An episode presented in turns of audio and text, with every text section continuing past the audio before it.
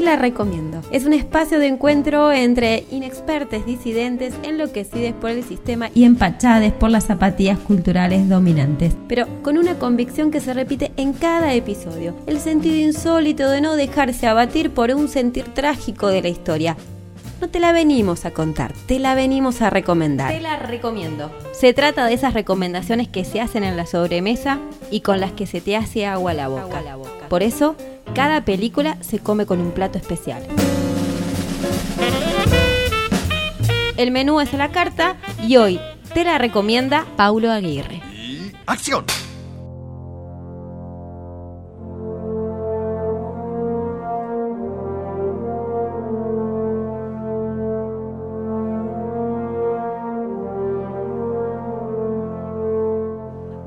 A este programa, Paulo, ¿cómo estás? Muy contenta de recibirte en este programa de Te la recomiendo. Y bueno, es tu momento. ¿Cuál es la película que vos nos querés recomendar? Dragón. ¿Esa película cómo la conseguiste? ¿Llegaste? ¿Te la recomendaron? No tengo la menor idea, no me acuerdo para nada. Pero te acordás de la película. Sí. Perfecto. Me la vi como 50 veces. 50 veces es un montón Las de tres. veces. Y me vi como 5 veces la serie que tiene 7 temporadas. Ah, espera, para, para, para. A ver cómo es esto.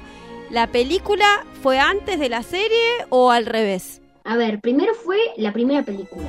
Después hubo tres series y Sí. después las dos películas. Ah, Otras pero- dos películas. Un montón de cosas Y muchos para ver. cortos ahí en medio. Mira vos. Muchos cortos ahí en medio. Y uno que otro videojuego. Ah, pero vos no solamente te gusta la película, sino que parece que sos como un fanático de esta película, de esta serie, video y todas las cosas que tiene, ¿no? Sí. Excelente, o sea que vas a ser un excelente recomendador. Bueno, ya que sabes tanto de esta película, contanos a todos y a todas, los que te estamos escuchando, ¿de qué trata? ¿Qué historia hay detrás de esta película? A ver, la historia eh, de la primera película pasa en la isla de Ver. Esto es Berg. Está a 12 días al norte de Calvario y algunos grados al sur de Muere de Frío. Está ubicado justo sobre el meridiano de la tristeza, mi pueblo. En una palabra, tenaz. que está poblada por vikingos. Y entre ellos hay uno, un niño, se llama Hippo y es hijo del jefe de la tribu. Pero, eh, y todos en la tribu eran grandes y fuertes y musculosos. Y él era todo lo contrario. Y el padre estaba, mm, ¿cómo decirlo? No le gustaba que su hijo fuera así. Quería que fuera como grande y fuerte como los demás. Y en esta isla de Berg, estos vikingos estaban en constante batalla con los dragones, que atacaban la isla de vez. Eh, y que es este personaje, quería matar un dragón para ganar fama. Pero no quería matar cualquier dragón. Quería matar un furia nocturna, que era la clase de dragón más extraña, más difícil de matar y lo más importante, nadie nunca había visto un furia nocturno. O sea, sí lo habían visto en el cielo, surcando el cielo, pero nunca lo habían visto de cerca. O sea que estos dragones eran voladores. Y sí, Ok. son Bueno, dragones. No, pero Igual hay algunas especies de Ah, dragones que no vuelan. claro, porque Hay muchas especies de dragones. te iba a decir, hay, hay dragones que vuelan y otros que no. Exacto, exacto. Bien, este, este era una variedad de los que volaba. Muy bien. Excelente. Bueno, y en ese intento por cazar el dragón más difícil, ¿qué pasó? A ver, una noche mientras el papá se iba en una de las continuas batallas con los dragones, Hippo em, se escapó de la casa y con una ballesta logró darle a un furia nocturna. Y cuando contó que lo había hecho, nadie le creyó. Pero le di a un furia nocturna. ¡Wow! No como las últimas veces, papá. Esta vez de verdad le di. Estaban ocupados y tuve un tiro libre y cayó cerca de Punta Cuervo. Vamos a buscarlo para que... no se- ¡Basta! Basta. Siempre que pones un pie fuera se desata el desastre. No entiendes que tengo mayores problemas. El invierno está muy cerca y tengo todo un pueblo que alimentar. Después de esto, Hippo fue el lugar donde estaba el Furia Nocturna. Estaba ahí, mm, la, eh, la flecha era como tipo, tenía una especie de red y estaba ahí mm, todo enredado. Estaría Hippo herido. ¿Qué? Estaba herido. Sí, y estaba herido. Entonces Hippo saca un cuchillo para matarlo y así ganar fama en la, en, en la isla, pero no lo mata, porque no podía hacerlo, No se animaba no se animaba, o se había conmovido por este dragón. no se animaba. Y mm, bueno, desde ese día Hippo fue distintas veces a visitar al dragón este, al que nombró Chimuelo, se fueron, y se fueron haciendo amigos. Y mientras tanto pasa, y mientras que pasa esto, el padre, que no sé si mencioné que era el jefe de la tribu, Sí, lo hiciste. em, iba mandando em, barcos para tratar de encontrar el nido de los dragones y así destruirlo y acabar con los dragones para siempre. Una vez, antes de irse de la isla de Berca por, a buscar el nido de los dragones, ya mencioné que no quería que Hippo fuera a cazar dragones. Sí, Cambió de opinión y mandó a Hippo a una escuela para matar dragones. para que Hippo se, se educara en el aprendizaje de atrapar dragones. Sí. Mira, Tengo que hablar contigo. También tengo que hablar contigo, hijo. Creo que es hora no de que combatas con dragones. ¿Qué? Ah, tú primero. No, no, tú primero. Está bien. Tú ganas. Vas a entrenar. Empiezas en la mañana. Ay, hubiera hablado primero, ah, porque se me ocurrió, ¿no? Que tenemos bastantes vikingos que pelean con dragones, pero ¿tenemos suficientes vikingos panaderos o vikingos reparadores? Necesitarás esto. No quiero combatir con dragones. Por favor, claro que quieres. Traducción. Papá, no puedo matar dragones. Pero vas a matar dragones. No, estoy súper mega seguro de que no. Ya es hora, Hippo. ¿Quieres escucharme? Esto es serio, hijo. Cuando llevas esta hacha, nos llevas a todos contigo. ¿y por qué el papá cambió de opinión y por qué Hippo cambió de opinión también? Hippo cambió de opinión porque al hacerse amigo del Furia Nocturna este chimuelo, se hizo amigo de los dragones. Pero él no le dijo nada a su padre. ¿Y el padre por qué cambió de opinión? Cambió de opinión porque... Porque cambió de opinión. No dio razones, cambió de opinión. Bien. ¿Y después qué va pasando en la historia? Con este, con esta nueva comunicación con los dragones que tiene Hippo, pero su comunidad, el resto de los vikingos no. Ahí se genera un conflicto, me imagino. Claro, ahí es donde se genera el conflicto. El conflicto. Claro. Y no puedo seguir continuando porque eso sería spoiler.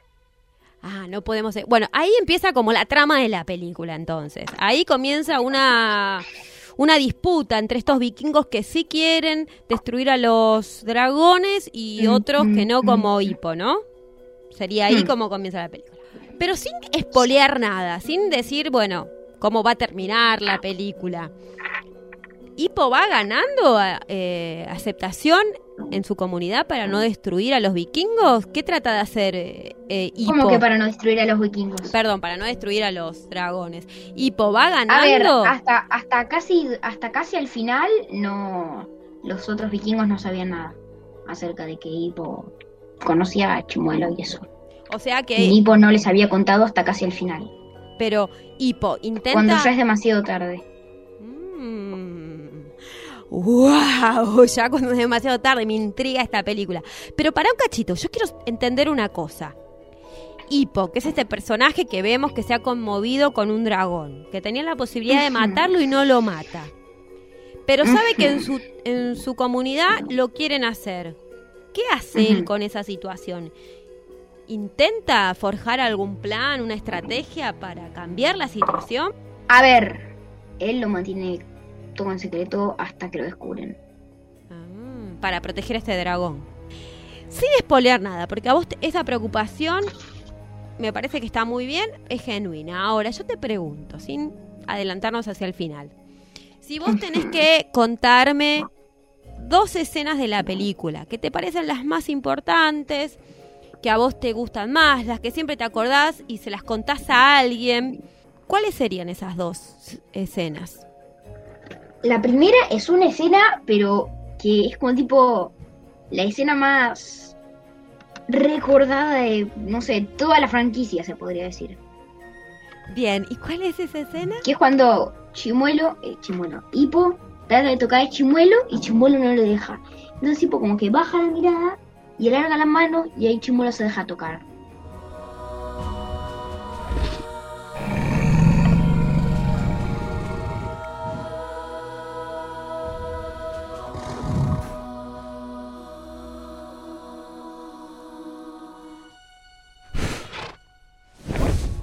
Bueno, y la segunda escena, y pues estaba ahí tomando sol re cómodo con Chimuelo, y entonces vienen, estaban comiendo ahí, unos pescados, y viene, y vienen unos dragones más chiquititos y tratan de robarle la comida a Chimuelo. Y en ese momento, o sea, eh, en Berg se sabía que los dragones eran em, a prueba de fuego, la piel de los dragones. Entonces Chimuelo, le, cuando le están robando la comida a los dragones chiquititos, llamados Terror Terrible, pero no me voy a tener los nombres, sería muy pesado, porque hay como 52 especies. Chimuelo le tiene una bocanada de fuego al Terror Terrible adentro y como que lo quema por adentro. Y Poi descubre que los dragones no son a prueba de fuego por adentro.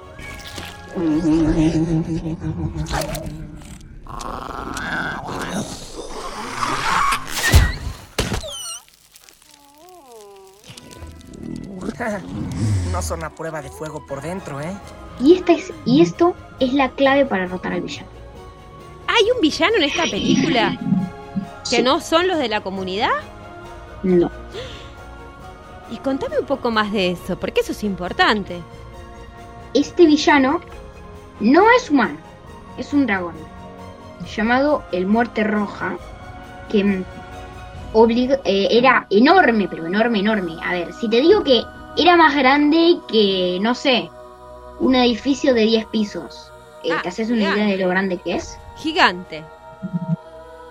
Bueno, este dragón malvado obligaba a los demás dragones a llevarles comida, o si no, él se los comía a ellos. Y e, este dragón gigante que tiene como la altura de 10 eh, pisos de un edificio, ¿dónde vivía? Vivía en un volcán que era el nido de los dragones que buscaba el padre de Hippo. Ah, ahora va cerrando la historia. Mm. Claro. ¿y, qué ¿y ahí qué función cumple este dragón? ¿Es importante eh, de, derrotarlo? Para que cambie la relación entre los dragones y los. A ver, la relación entre los humanos y los dragones no se basa en derrotar al, al muerte roja. Sino, o sea, la relación se hace cuando los dragones y los humanos se alían para derrotar a Muerte Roja. Fantástico. Acá tenemos la historia. Esta es la historia de la película. Fantástico. Bueno, ¿hay algo más que a vos te parezca que no dijiste y que son esos datos re importantes de la película, de todas las series, de todo lo que vos sabés sobre la historia de los dragones? A ver, si, si hay algo que quería decirle a todos los nombres de todos los dragones, pero podría tardar como una hora y media. ¿Qué te parece si nos contás la historia de los cinco dragones más importantes de esta película y algunas de sus características? El primero es Chimuelo, el Furia Nocturna. El dragón de el dragón amigo de Hippo. O sea, si no se hubieran conocido, no hubiera pasado nada acerca de esta historia. Así que es fundamental. Es algo así como el otro personaje principal. Perfecto. Eh, Chimuelo es un furia nocturna. Los dragones tienen estadísticas, bases, que se dicen en varias guías acerca de los dragones, pero no voy a decir las estadísticas de Chimuelo porque mm, no los quiero aburrir. Bueno, para no. está bien, pero sí, para el que no vio la película y, y se dé cuenta qué características tiene Chimuelo, ¿cómo lo describís vos? los berquianos habían organizado una clasificación para los dragones entre clases. Chimuelo pertenecía a una clase llamada clase embestida, que los dragones de esta clase se caracterizan con, por velocidad de rayo, fauces poderosas y inteligencia extrema. Además, Chimuelo tenía un ataque muy poderoso llamado el ataque de plasma. Impresionante. O sea, por eso lo convierte en un dragón muy especial, ¿no? Y. Claro, y es, es único en su especie. En su especie. Bueno, ¿y el segundo? ¿La segundo... A ver. El dragón? El muerta roja. Mm, el segundo dragón más importante de la peli, el muerta roja. Es un dragón de clase... Me parece que clase de fogonero, que era una clase, la primera clase de dragones, que se, caracteriza, que se caracterizan porque su característica principal es que lanzan fuego. Bien. El tercero, no sé, ya todos los dragones serían más o menos secundarios. Los otros tres dragones que a mí me parecen más importantes serían el Mortífero Nader, el Gronkol y la Pesadilla Monstruosa. Aunque, también estarían el Cremallerus y el Terrible Terror. Wow. Bueno, pero de estos cinco últimos que nombraste, decime mm. tres y sus características. A ver, el pesadilla monstruosa de clase fogonero se caracteriza porque se puede autoprender fuego. Por si alguien lo está atacando cuerpo a cuerpo, se puede prender fuego para quemarlo. Ah, como una estrategia de defensa. Claro. Bien. El mortífero nader tiene unas púas en la cola que son venenosas y puede lanzarlas a voluntad. Y es de clase afilada. Y el gronkle eh, es de clase roca y se caracteriza porque puede comer rocas y dispararlas en forma como de una especie de meteorito o vomitarla en forma de lava.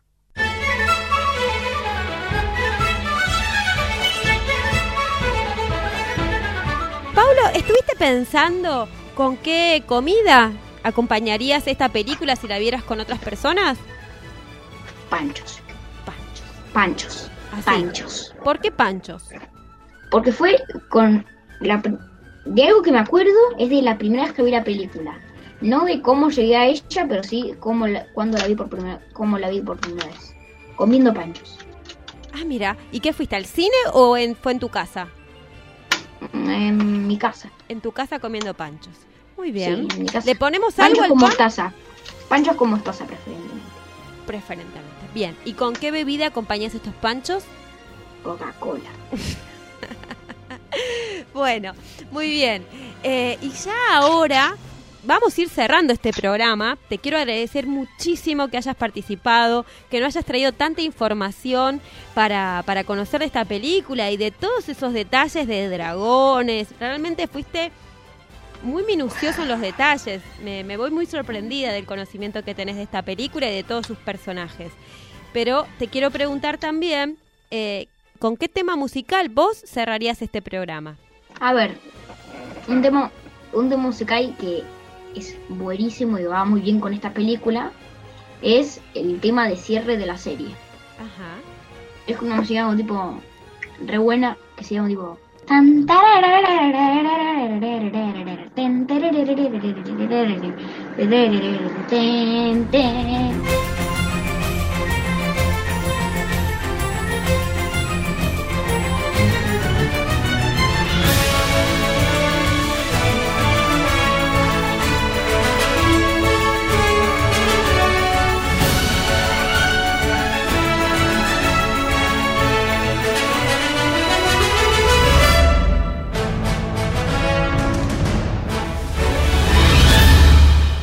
sido un podcast de Te la recomiendo. En este menú cinematográfico participó como recomendador invitado Paulo Aguirre. Mi nombre es Ivana Musolón, actuando con el sentido insólito de la historia. Mariano Gómez, operación técnica y otras hierbas. Si querés seguir escuchando más recomendaciones de cine o hacer la tuya propia, seguinos a través de radiominga.com.ar, donde también podés encontrar toda la programación de la radio.